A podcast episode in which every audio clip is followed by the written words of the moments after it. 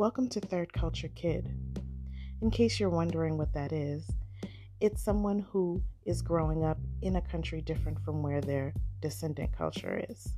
In my case, my parents are Haitian and I'm first generation American. And growing up, I didn't really realize that I was American. I only knew that I was Haitian.